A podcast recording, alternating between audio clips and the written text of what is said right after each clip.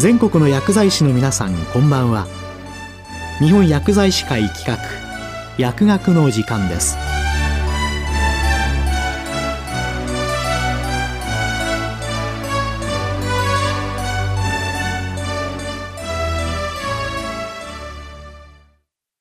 今日は厚生労働省アワー医薬品の臨床開発における新たな取り組み。来院に依存しない臨床試験とクリニカルイノベーションネットワークについて厚生労働省医政局研究開発振興課田村文也さんにお話いただきます。皆さんこんばんは。厚生労働省医政局研究開発振興課の田村と申します。今回は医薬品の臨床開発における新たな取り組みをテーマとしまして、来院に依存しない臨床試験、そしてクリニカルイノベーションネットワーク構想の推進について、厚生労働省のこれまでの取り組みや最近の動向をお伝えいたします。まず、来院に依存しない臨床試験、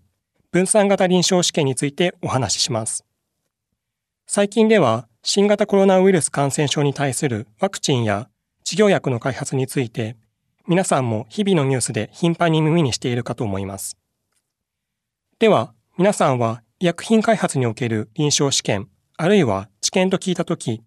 どんな姿をイメージしますか？あるいはどんなプロセスを想定するでしょうか？新薬の有効性や安全性を確かめることを目的とした臨床試験では、製薬企業あるいは研究者が研究コンセプトをもとに計画書を作成し、患者さんをリクルートして登録したり、同意説明を行ったり、被験者の方から臨床検体を回収し解析する必要があります。また、薬剤師であれば、治験薬を準備したり、服薬管理を行ったり、薬剤の管理に対応しております。このように、臨床試験を実施するには、医療機関で多くのプロセスが必要であり、患者さんが医療機関を受診して参加することが前提となっていました。しかしながら、新型コロナウイルス感染症の拡大によって、病院診療をめぐる環境は著しく影響を受け、病床の不足、患者さんの受診回避にとどまらず、感染リスク管理の観点などを理由として、計画されていた治験の多くは停滞せざるを得ませんでした。パンデミックの状況によらず、患者さんが来院を必要とせずに臨床試験や治験に参加できれば、医薬品開発を迅速に進めることができる可能性があります。例えば、難病などで通院にかかる移動が困難な疾患に対しては、在宅や近隣の医療機関での試験参加が可能となり、被験者や介護者の利便性の向上につながると考えられます。実際に日本製薬工業協会が国内で治験に参加した患者を対象に行った調査報告では、治験に参加して負担に感じたことの上位2つが、拘束時間の負担及び通院の負担となっており、物理的、時間的な負担を軽減し、臨床試験へのアクセスを向上させることは、患者さんにとっても大きなメリットになると考えられます。従来の医療機関を中心とした臨床試験と異なり、患者さんが在宅のまま治験実施施設への来院を必要としない臨床試験を、分散型臨床試験、ディセントラライズドクリニカルトライアル、DCT、またはバーチャル臨床試験、VCT と言います。他にもオンライン治験、リモート試験などとも呼ばれていますが、来院を必要としない臨床試験は、海外を中心に取り組みが広まりつつあります。本日は、来院に依存しない臨床試験を DCT と呼ぶこととしてお話しいたします。DCT では、治験実施施設の受診を前提としないため、同意取得、被験者への治験薬の配送から薬剤管理、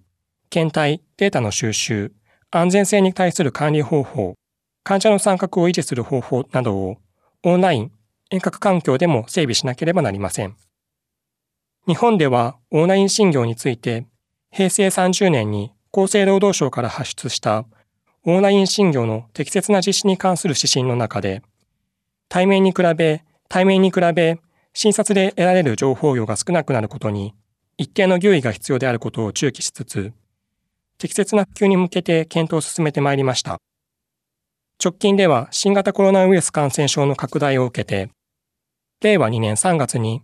医薬品医療機器総合機構 PMDA より新型コロナウイルス感染症の影響下での医薬品、医療機器及び再生医療等製品の治験実施にかかる Q&A についてが発出されました。その中で、治験において適切に行われるオンライン診療については、実施して差し支えないとし、臨床試験におけるオンライン診療の活用を認めています。ただし、治験実施医療機関外で実施された臨床試験であっても、従来の治験と同様に GCP、 Good Clinical Practice に課される要件、規制をクリアした形で臨床試験が実施される必要があります。海外ではパンデミック以前から産学官が連携して DCT を推進しており、オンライン上で被験者を募集し、ウェブアンケートやモバイル端末を使って治験データを収集した実施例が報告されています。一方、国内においては、治験のプロセス全体がオンラインという取り組みは未だ少ないものの、新型コロナウイルス感染症の影響もあり、治験のモニタリング、信頼性調査や原子量の確認、SDV などをオンラインで行うことが増えてきています。また、スマートフォンを利用したアプリを介した健康記録や、ウェアラブル端末から得られた血圧、心拍などの臨床データを活用するなど、デバイスやプログラムの開発も進められています。また、厚生労働省では、今年度から日本医療研究開発機構 AMED を通じて、分散型臨床試験のプロトコル作成を目的とした研究を支援しており、DCT の推進に向けて、産官学が一丸となって取り組んでいます。続いて、患者データを集めるシステムとして、レジストリの活用をご紹介します。実臨床において様々なソースから日常的に収集される患者の健康状態、及び調剤レセプトデータや保険者データ、電子カルテデータなど、臨床現場で得られる診療行為に基づく情報を集めた医療ビッグデータは、リアルワールドデータと呼ばれ、その活用は医薬品の承認申請や市販後のエビデンス作りにとって重要です。リアルワールドデータを集積するためのシステムの一つとして、患者レジストリーがあります。レジストリとは疾患登録システムとも呼ばれ、特定の疾患やカテゴリーについて、患者の医療情報、健康情報を収集するシステム、あるいはそのデータベースを表します。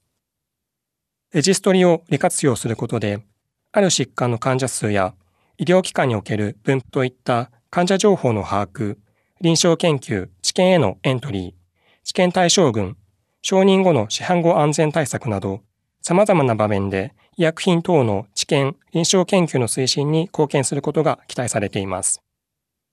厚生労働省では、2015年からクリニカルイノベーションネットワーク CIN 構想と称し、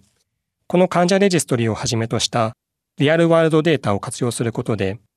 国内における医薬品、医療機器などの効率的な臨床開発を推進し、またそのための環境整備に産学間で取り組んできました。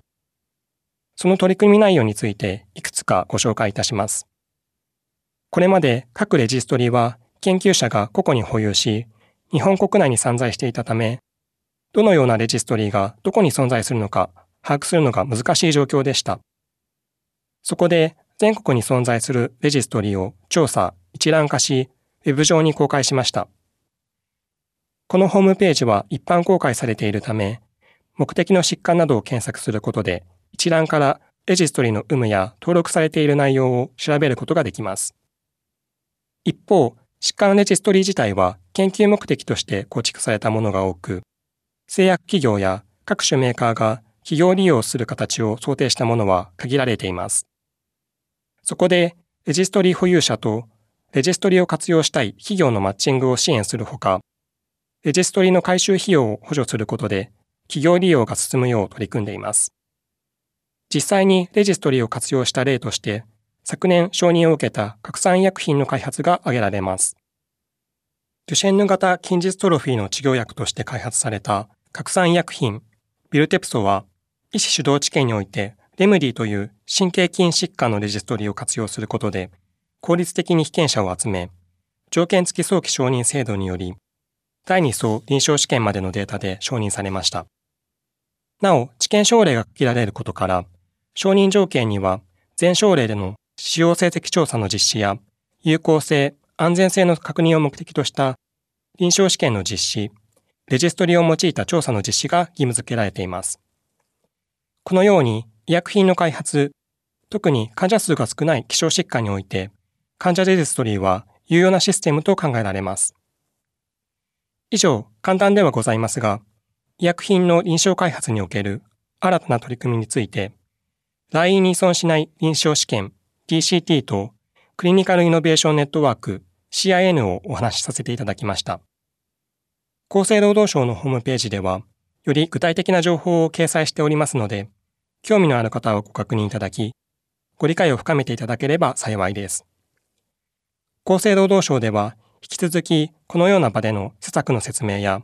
ホームページにおける情報提供などを行ってまいりますので、今後とも厚生労働行政へのご協力をどうぞよろしくお願いいたします。短い時間でしたが、本日はどうもありがとうございました。今日は厚生労働省アワー、医薬品の臨床開発における新たな取り組み、来院に依存しない臨床試験とクリニカルイノベーションネットワークについて、厚生労働省医政局研究開発振興課田村文也さんにお話いただきました。